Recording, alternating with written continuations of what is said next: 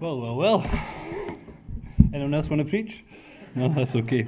Um, if you don't, if I've not met you before, I'm Ian, um, the associate minister here. I'm going to take us through these verses, and um, admittedly, they are. Um, it is a difficult passage, and I think you'll be one of two people as we read that. One, you will have drifted off and come back just when I came up at the end, or you'll be someone who followed through and has a million questions as to what is going on. And both of those people will be able to be comforted by what we go through just now. Because what I'm going to do is I'm going to run through the verses.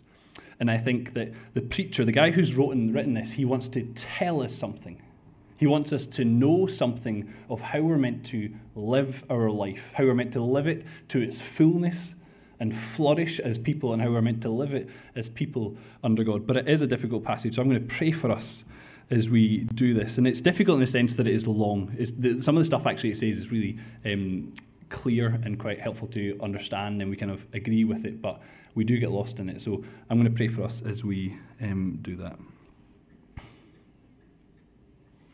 Loving Heavenly Father, we pray um, this morning that you would guide us through your word, that your Spirit would speak to us. We pray that um, in our weakness you make us strong we pray that this morning we are better equipped to live as your image bearers here on earth. That we are better equipped to speak about Jesus to our friends. That we are better equipped to live our lives as if you are in heaven and we are on earth. Help us this morning to go through this. Help anything that I say might be unhelpful be forgotten and we pray that all glory would be given to you. And praise in your name. Amen. Amen. So, just as we um, begin, I'm going to have some things on the um, PowerPoint just to help us because there's uh, a lot going on here. But I just want to say two quick things. One is that this is in line with everything we've been looking at so far in Ecclesiastes. This is kind of not skipping a beat, this is going along the same lines that we have been going, and it's about a preacher who looks out on the world and is trying to figure out how we're meant to live. And so for us here in Colinton or Bonaly or Juniper Green or in Bruntsfield or Morningside, it is how we're meant to best live as if God is God and we are not. That's what he's going to um, help us do this morning. And the way he's going to do that is he's going to I'm going to break it up verse 10 uh, 10 verse 13, uh, 9 verse 13 sorry to 10 verse 20. Sorry am I, am I getting an echo? Is it really loud? Or am I is I think I'm hearing myself a wee bit. They're good? Okay, maybe it's just me. Um, the, what he's going to do is um, 9 verse 13 to 10 verse 20. He's going to tell us that we are meant to live life wisely. That's what he's going to tell us. Live life wisely. And then, as refreshing as Ecclesiastes is, 11 verse 1 to 11 verse 6 is how we're meant to live life fully, freely. We're allowed to just live as creatures and we're meant to take risks, we're meant to take steps in faith, knowing that God is God and we are not. If, if, if, there's a word I would use to kind of describe what he's going to tell us today, it's that we are all to just unclench.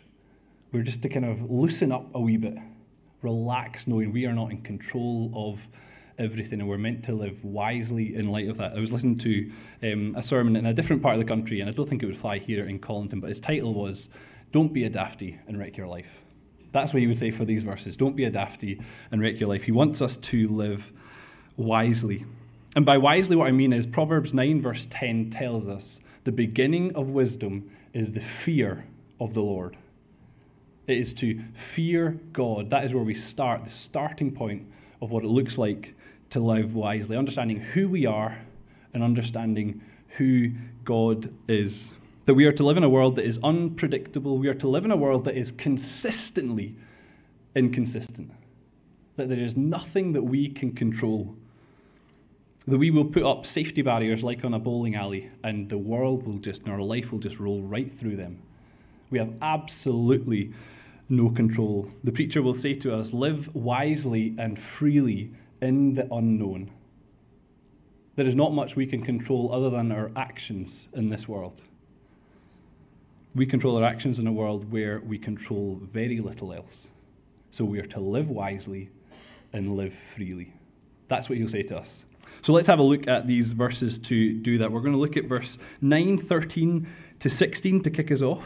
I'm just going to run through these verses. And actually, I'm helped a lot by these verses because I don't have to give you really good illustrations because the preacher does it all for us. He helps us understand what he's talking about and helps us learn how we're meant to live as God designed for us. So look at it along with me at 9:13 to 16. I've also seen this example of wisdom under the sun, and it seemed great to me. There was a little cry with few men in it, and a great king, uh, sorry, there was a little city with few men in it, and a great king came against it and besieged it, building great siege works against it. But there was found in it a poor, wise man, and he by his wisdom delivered the city, yet no one remembered that poor man. But I say that wisdom is better than might, though the poor man's wisdom is despised, and his words are not heard. What he, what he wants to begin by saying is that wisdom is greater than strength. Wisdom is better than all the siege work that this great king was coming with. Little poor man had wisdom, and it was greater than strength. And what he wants us to do is to cherish that wisdom. He wants us to cherish wisdom, which is living as if God is in control and has told us how to live. We're meant to live in His design, even though, as it says in verse 15, that no one remembered that poor man. It says in verse 16 that wisdom is despised, it is not heard. Wisdom looks weak. Wisdom looks weak. And now, this is where we can really resonate with this because if wisdom is living God's way in this world, it looks weak, and we completely feel that. It looks weak, it looks unmemorable, it looks despised, it looks unheard. On the political scale, to stand up for what God says is despised and looks weak. On the day to day scale, I think all of us can resonate with this, it is unmemorable if we're on a train and the conductor passes by us and doesn't ask for money for our ticket, to go then and pay, go to the station um, desk to pay the money actually takes more effort. It looks weak. It looks like we're living up to the man, the government, doing everything we're meant to do. It looks weaker. It is unmemorable. No one will know what we are doing. But God says this is wise living, living with integrity in this world going out of our way in unmemorable ways, if we are to live fully under God's law, we will probably live a quiet life, impress very few people, and it looks weak. That's what he's saying to us in verses 9, 13 to 16. Essentially, he says, Being a Christian is hard. Jesus tells us, Pick up your cross every day and follow me, even when it looks really, really difficult. And then he carries on verses 17 of um, chapter 9 to 10, verse 1. I want to read these, and the, the poetry here is brilliant. What he's going to say is that a tiny, small bit of foolishness can ruin a whole raft of wisdom. Look at 9, 17 to 10, verse 1. The words of the wise, heard in quiet, are better than the shouting of a ruler among fools. Wisdom is better than weapons of war, but one sinner destroys much good. Dead flies make the perfumer's ointment give off a stench. So a little folly outweighs wisdom and honor. Wisdom doesn't just look dis- eh, despised and unheard and unmemorable, it just looks less attractive. Foolishness, folly, is, is loud and, and abrasive and is, is in your face and it's flashy and actually looks more enticing. But he says wisdom is better. In 2023, we, we know this that the loud and flashy things rarely has the weight and is usually overcompensating for something. Think in, in politics, again, if we think of the, the snappy, loud headlines, they're rarely backed up. But when do we feel safest and best in our country is when our leaders are just quietly doing their job not grabbing the headlines.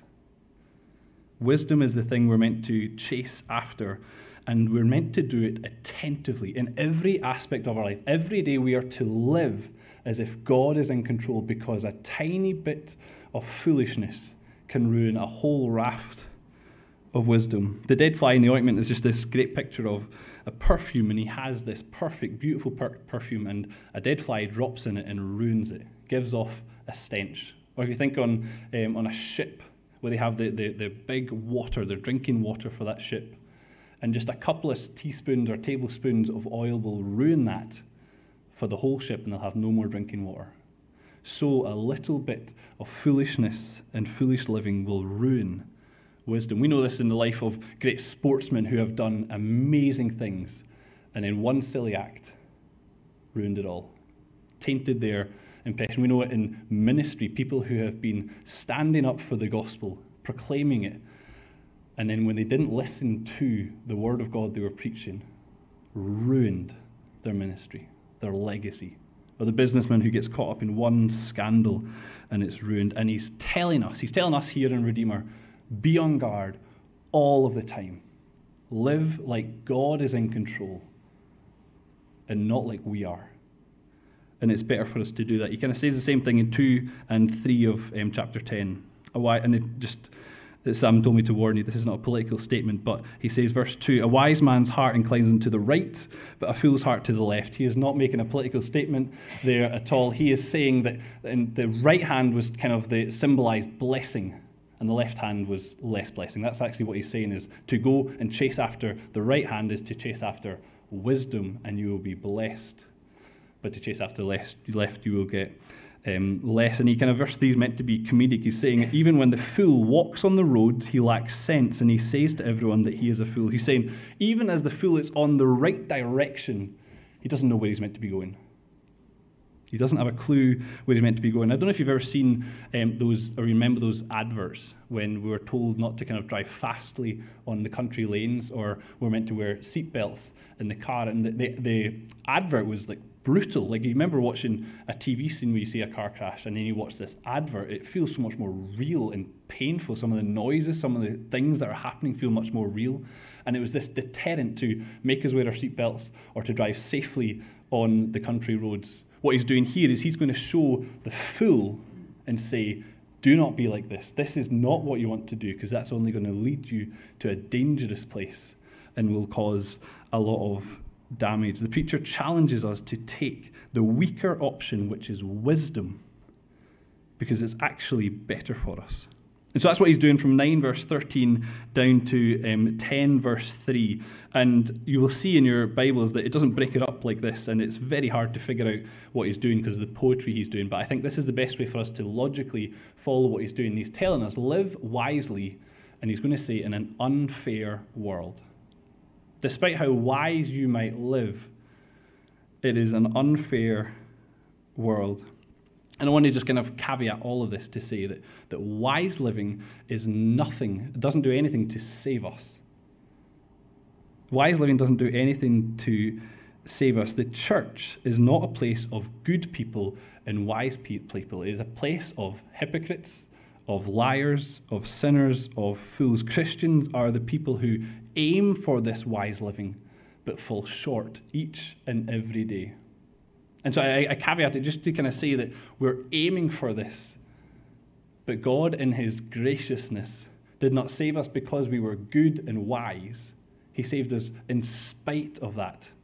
And this is what we're to aim for. We're to aim to be wise in how we live. And this is so this is not a plea to kind of, if you're not a Christian here today, to live better. Always what we'll say from this pulpit and in this church is we want you to know Jesus and Jesus alone. We pray that out of that, wise living might come in the sense that we are living under God. But we will always say we want you to know Jesus' death and resurrection. And as Christians, we stand here and say, I hope that I can live wise. I pray that I will be wiser and living like God is in heaven and I am on earth. But I will fail each and every day because when we mess up, God is still gracious to us in our folly, still gracious to us when we mess up as much as the days we were running away from Him. He is gracious to our mistakes. He is gracious in spite of the fact that we choose the flashier, easier option. The option that in the office might look like strength, where it looks better in the office to, to do the thing that we think isn't right or we think isn't following in God's way. God would say, stand up and take the weaker option of wisdom, which is living like God is in charge. And I don't fear people, I don't fear what other people think of me. I fear the God who is in heaven who has told me how to live. Brilliant. So that's kind of the, the first like section of the first line that I was going to look at, which is that we're to live wisely. And then verses 10 4 to 10 7 are really helpful because it clarifies that the world we live in is never fair. We might live the wisest of lives and we're still going to live in a really difficult place. He says this If the anger of the ruler rises against you, do not leave your place, for calmness will lay great offences to the rest to, to rest. There is an evil I have seen under the sun, as it were, an error proceeding from the ruler. Folly is set in many high places, and rich sit in a low place. I have seen slaves on horses and princes walking on the ground like slaves. What he says is fear and follow God in all of your life. Be on guard for that, even in an unfair world. Verse 4, he says, When an, the anger of a ruler rises against you, completely unfairly, he will say, Hold your tongue. Stay calm in those moments. When you try your best to live a wise life and other people's foolishness hurts and pains you that you want to just bite back, he says, Stay calm. And then he carries on in verse 5, 6, and 7, the same kind of idea. He says that, why is it, he says, that incompetent people are in the top jobs? Why are incompetent people who don't deserve them in the top jobs? Look at what he says. There's an evil he sees under the sun, an error proceeding from the top. And it's that foolish people are in high places, and really good and wise and people who deserve it, the top jobs, are in low places. I have seen slaves, people who are low, put on horses. And I have seen people who are princes walking on the ground as slaves. Life is unfair, and incompetent people get the top jobs. Idiots are in places they shouldn't be. And that's life. Ecclesiastes is refreshing. It tells us that's just life, that's just what you're to expect. We are to remain calm in all of that, in the foolishness of the world. And I wonder if this is a helpful place to kind of ask a question to ourselves. As we look through living wisely in this unfair world, what are ways in which we bite back at the unfairness of the world? What are ways in which we complain at life's circumstances that happen to us? He tells us, live wisely like God is in control, because if we live like God is in control in heaven, we understand that for whatever reason, these things happen. This is the world that we live in, this is the brokenness that we inhabit. Do we bite back at the unfairness of someone getting the job that they shouldn't, or the pay or that opportunity that we wished we had? And I think it's, it's a question for us is that we are allowed to speak to God and cry out to God and say, why are these things happening? But I think there's a difference between a cry and a complaint. A cry is saying, this is painful. This is the brokenness of this world. This is hard to deal with. A complaint is saying, I would have done that so much better. I would have followed or done something different in that situation. It's a complaint to God. So he says, Wise living is living like we understand that we don't know everything. We understand that it is difficult. Live wisely, understanding that sometimes life sucks, but God is in heaven and we are on earth, and that is meant to comfort us through this. Brilliant. We're doing well. We're almost halfway through the verses. You're following brilliantly, which is just really good to, to see. Helpfully, next comes three things. He's going to give us that deterrent, that kind of car crash picture of what a fool looks like and what we're meant to avoid.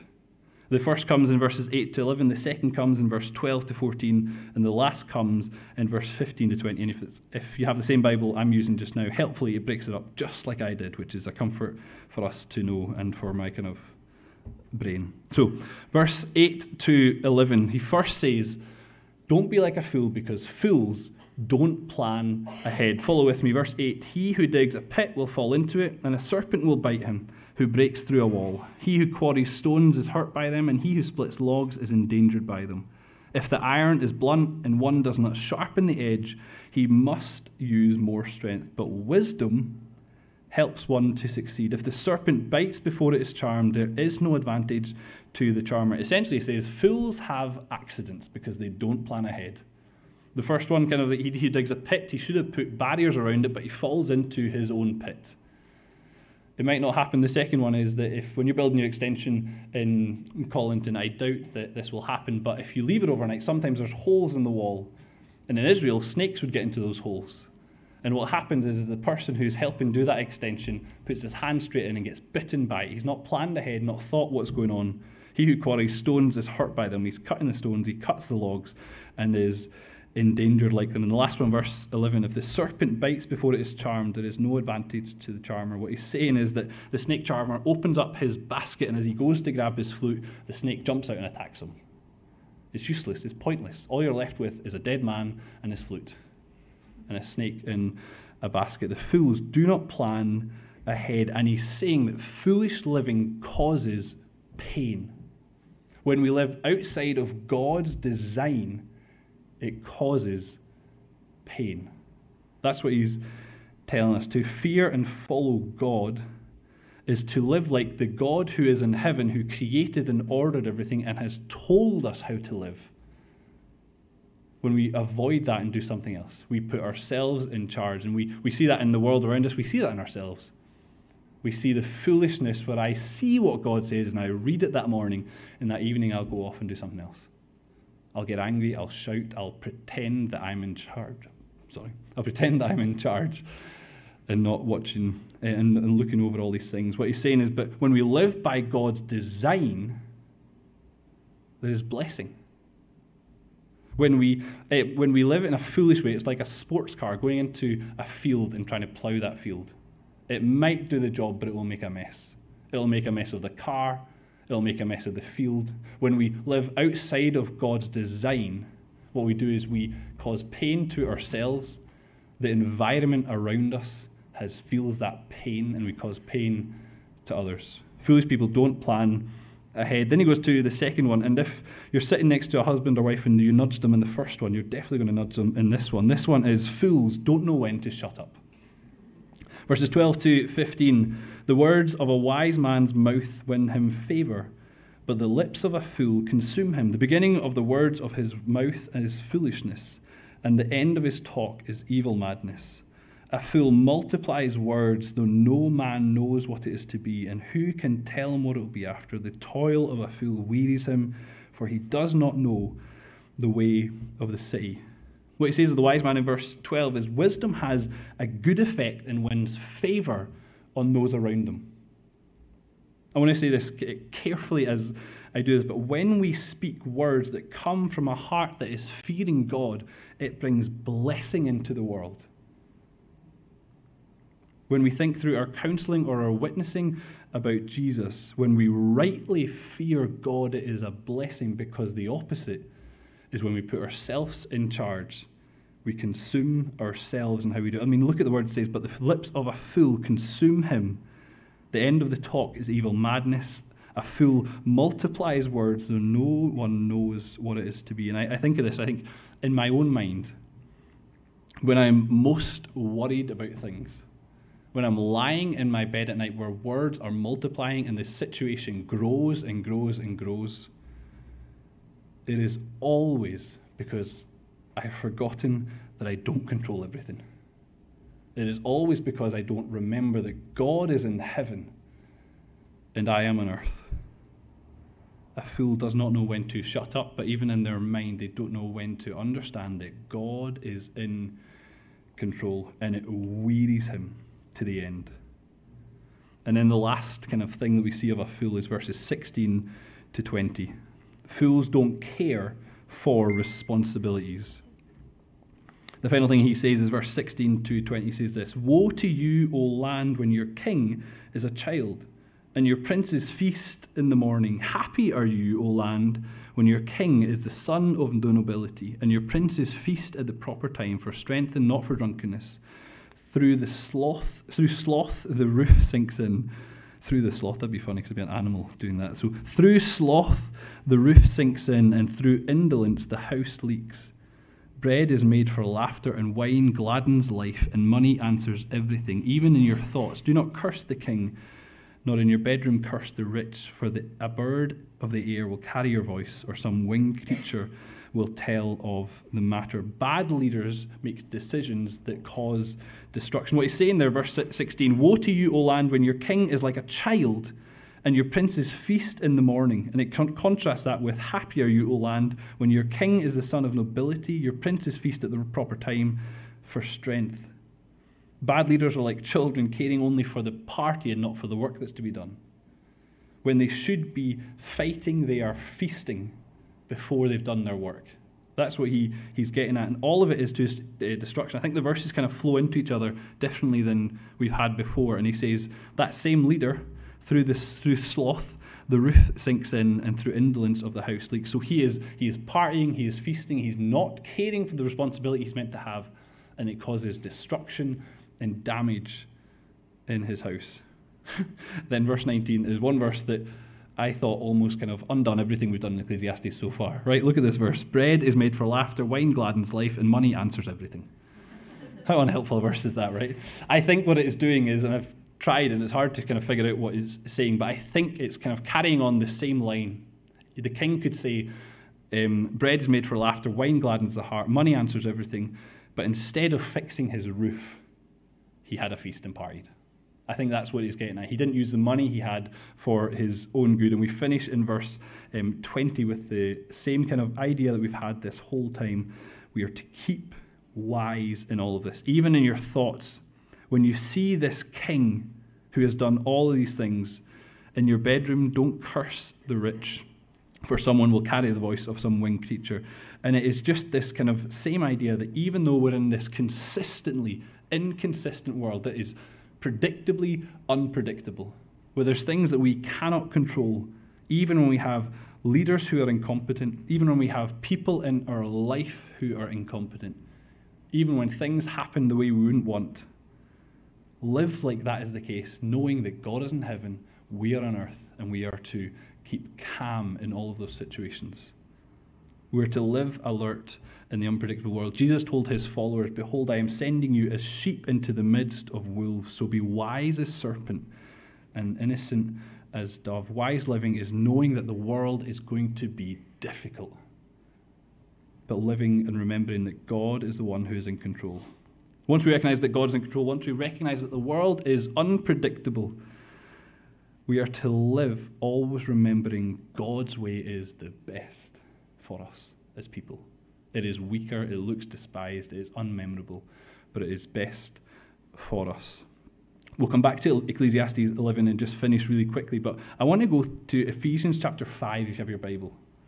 And this is because sometimes the best way to interpret the Old Testament is to read what the New Testament writers have written. And just some of the language that is spoken about here is really helpful to kind of um, help us. How does this work out in our lives? So if you go to um, Ephesians chapter 5 in the Church Bible, that's 9, 7, 8. And I'm going to read from verse 11 and listen to kind of the similarities of wisdom and foolishness of living in a broken world. This is his command. Paul commands the church in Ephesus, and I think we're meant to take for us today. He says, verse 11 Take no part in the unfruitful works of darkness, but expose them. For it is shameful even to speak of the things that they do in secret. But when anything is exposed by the light, it becomes visible, for anything that becomes visible is light. Now listen to these words. Therefore it says, Awake, O sleeper, and arise from the dead, and Christ will shine on you. Look carefully then how you walk, not as unwise, but as wise, making the best use of time, because the days are evil. Therefore do not be foolish, but understand what the will of the Lord is. Do not get drunk with wine, for that is debauchery, but be filled with the Spirit, addressing, speaking to one another in psalms, hymns, spiritual songs, singing and making melody to the Lord with your heart, giving thanks always and for everything to God the Father in heaven of our Lord Jesus Christ, submitting to each other out of reverence for Christ. It is living wisely in a world that is broken and difficult. That's what he has for us. In the world, the days that are evil, understand the will of the Lord. So turn back to Ecclesiastes 11 and we'll finish up what we're going to do. We're not going to spend half as much time, even that, we're going to spend a third, no, an eighth of the time in the last couple of verses here. 11, verse 1 to 6, right? So he said, Live wisely in an unfair world. That's what he wants us to do. That's his command to us. And then these are some of, I think, the most refreshing verses in Ecclesiastes. but they don't seem like it on the first reading. It's, I think, verses that help us just unclench a wee bit to, to hear what it is we're meant to be doing. It is that we live like we don't know everything and we don't have control of them all. Follow along with me, verses 1 to 6. Cast your bread upon the waters, for you will find it after many days. Give a portion to seven or even to eight, for you know not what disaster may happen on earth. If the clouds are full of rain, they empty themselves on the earth, and if a tree falls to the south or to the north, in the place where a tree falls, there it will lie. He who observes the wind will not sow, and he who regards the clouds will not reap.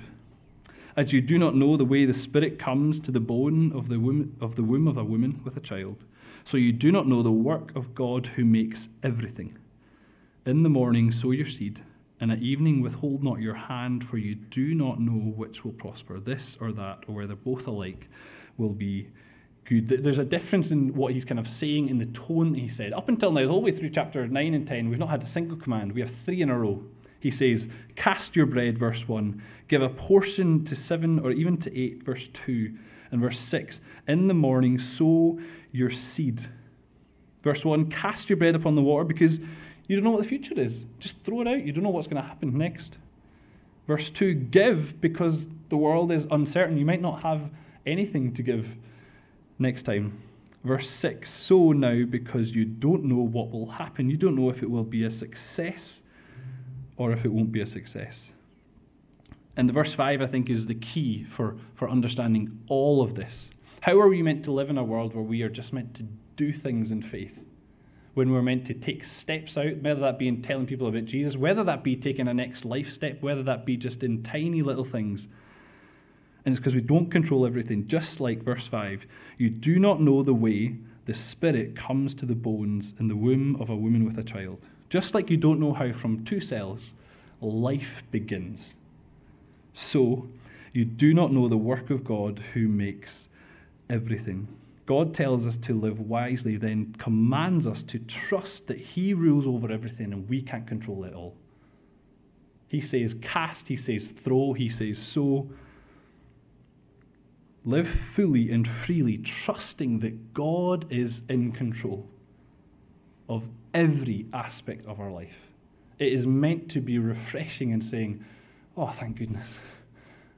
I keep telling myself I control everything, and that's not the case. God is in control. And so, but in, I think it's helpful to kind of see that we, all of us will be sitting here and saying, yeah, it's really easy, but what about this? What about this? What about this? He says, verse 3 and 4 If the clouds are full of rain, they empty themselves on the earth. What he's saying is, if it looks like it's going to rain, it probably is. He says next, if a tree falls to the south or to the north, in the place where the tree falls, there will be. If a tree falls over, it'll probably still be there. So he's saying, don't invest money in something that is obviously going to lose a lot. Don't move home, move house, move your family to a place where you might be isolated or alone. But if there is not a rain cloud hanging over it or an obvious kind of situation of what is going on, the question he asks is, is it because we fear we don't have control?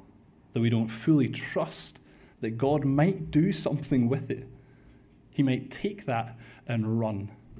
Is the reason we're not taking steps because we fear situations, we fear what people will think.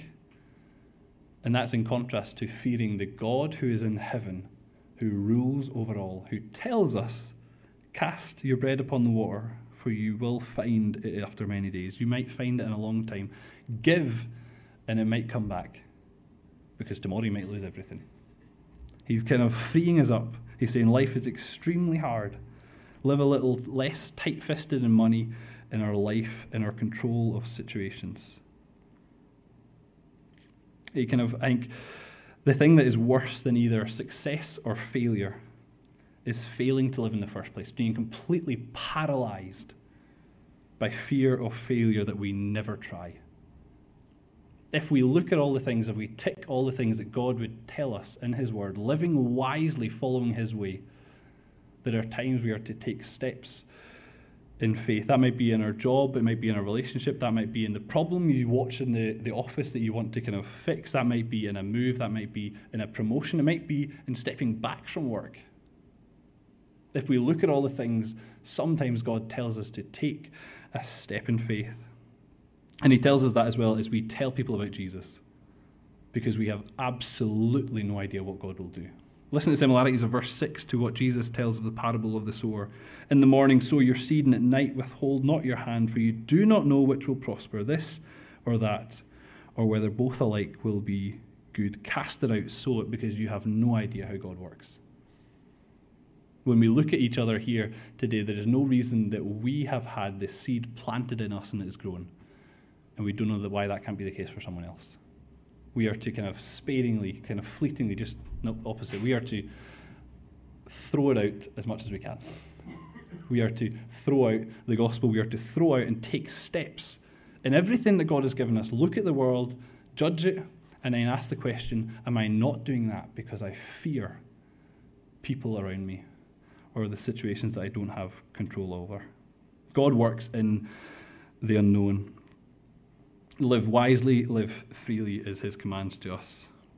Fearing God and his commands are the fruitful way of living. Knowing we don't know everything, but God works in that, is the way that we are meant to live our lives. God's in heaven, we are on earth. We are his creatures whom he loves and has saved.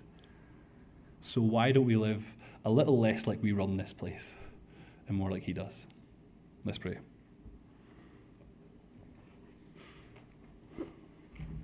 Lord God, we thank you for um, your word. We thank you for helping us get through um, what is difficult, but we pray that the difficulty of understanding the passage doesn't obscure from the difficulty of just relinquishing control and our power over things. Help us to hand things over to you, who is a God who is good.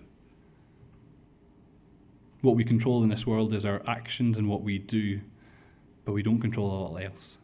Help us to live in faith, trusting fully that you are a good God, that life is a gift and not gain. Help us to live in faith that you are a great God. Praise in your name.